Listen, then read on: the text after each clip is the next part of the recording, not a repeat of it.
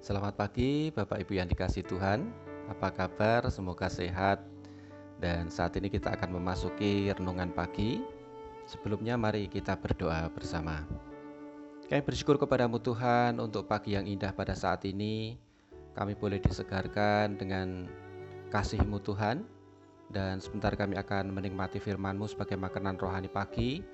Biarlah makanan rohani ini menjadi kekuatan bagi iman rohani kami sehingga iman rohani kami semakin kuat, tubuh rohani kami semakin kuat Tuhan, dan kami percaya Roh Kudus yang akan menolong kami. Terima kasih ya Tuhan, di dalam Yesus kami berdoa. Amin. Renungan harian GKI Joyudan pada hari ini mengambil tema Jangan bersungut-sungut. Teks bacaan diambil dari bilangan 11 ayat 4 sampai 9 yang akan saya bacakan sebagai berikut.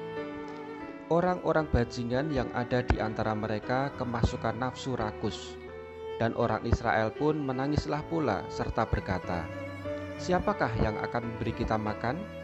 Kita teringat kepada ikan yang kita makan di Mesir dengan tidak bayar apa-apa, kepada mentimun dan semangka, bawang prei, bawang merah, dan bawang putih. Tetapi sekarang kita kurus kering tidak ada sesuatu apa pun kecuali mana ini saja yang kita lihat. Adapun mana itu seperti ketumbar dan kelihatannya seperti damar bedolah. Bangsa itu berlari kian kemari untuk memungutnya, lalu menggilingnya dengan batu kilangan atau menumbuknya dalam lumpang. Mereka memasaknya dalam periuk dan membuatnya menjadi roti bundar. Rasanya seperti rasa panganan yang digoreng. Dan apabila embun turun di tempat perkemahan pada waktu malam, maka turunlah juga mana di situ. Demikian bacaan firman Tuhan pada pagi hari ini. Saudara yang dikasih Tuhan, perjalanan bangsa Israel dari Mesir, tanah perbudakan ke tanah Kanaan, memang penuh liku, perlu kesabaran, dan harus bersandar sepenuhnya kepada Tuhan. Nah, pada saat keluar dari Mesir, mereka berangkat dengan penuh semangat, karena bangsa Mesir yang ditimpa tulah ke-10 oleh Tuhan dengan terbunuhnya anak-anak sulung orang-orang Mesir, maka mereka bersedia menyerahkan barang-barang berharga mereka untuk orang Israel. Mereka mengharapkan orang Israel segera keluar dari Mesir karena telah mendatangkan duka yang besar bagi bangsa itu. Dan peristiwa perginya orang Israel dari Mesir ini memang sudah ditunggu-tunggu oleh lama oleh bangsa Israel. Sebelumnya mereka berteriak kepada Allah Abraham, Iskak dan Yakub agar mereka bisa dibebaskan dari belenggu penjajahan orang Mesir karena selama ratusan tahun mereka telah menjadi budak bangsa itu.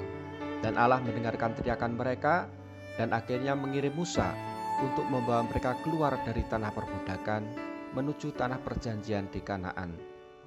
Namun saudara, seiring berjalannya waktu, kebebasan mereka dari perbudakan dan harapan untuk hidup baru di tanah yang dijanjikan Tuhan mulai terhapus pelan-pelan dari pikiran mereka.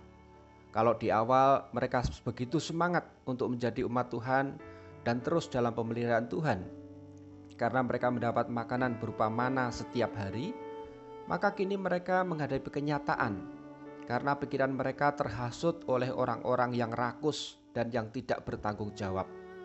Orang-orang yang rakus itu mulai menggoyahkan iman orang Israel kepada Allah.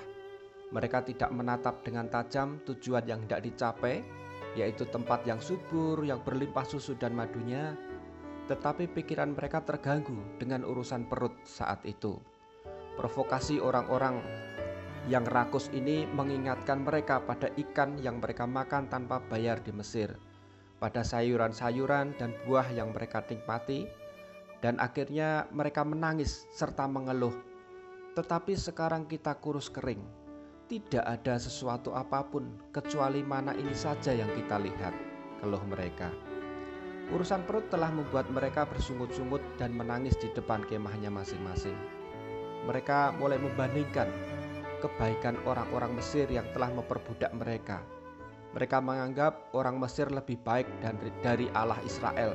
Karena orang Mesir walaupun memperbudak tetapi mereka memberikan makanan daging dan sayur kepada orang-orang Israel, bukan hanya mana seperti yang mereka nikmati saat ini.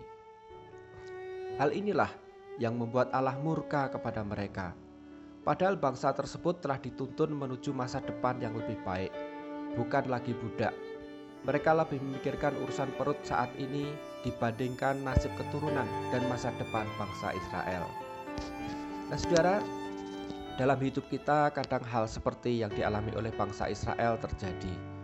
Pada saat beban berat menindih hidup kita, kita mulai mengeluh, membandingkan Tuhan dengan orang-orang yang seolah baik, padahal mereka memperbudak kita.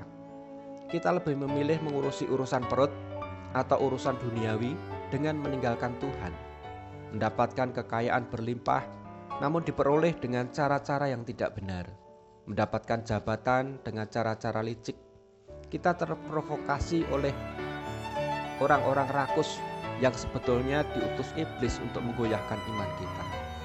Memang berjalan dengan iman itu tidak mudah.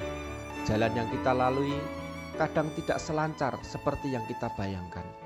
Namun ingatlah bahwa sebenarnya Tuhan terus menyertai kita. Jangan mudah bersungut-sungut dan undur dari Tuhan. Bersungut-sungut menunjukkan hilangnya kepercayaan dan penghargaan kita kepada Tuhan. Ingatlah, bangsa Israel diberi mana oleh Tuhan, dan pada saatnya mereka juga diberikan daging.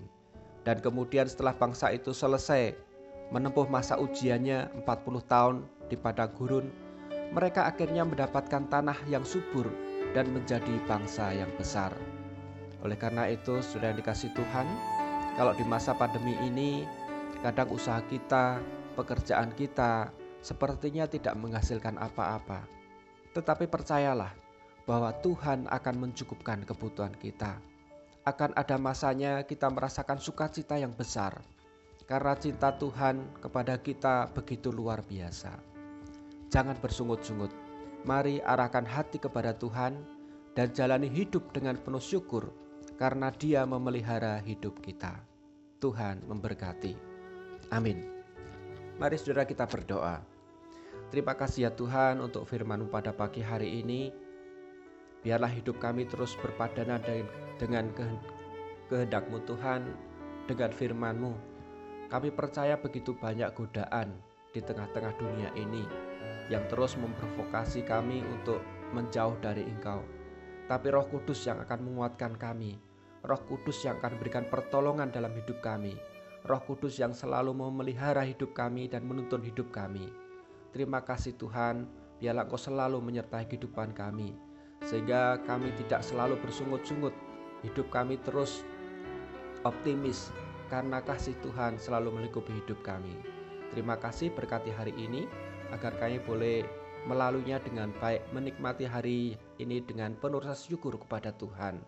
Terima kasih ya Tuhan, dalam Yesus kami berdoa. Amin.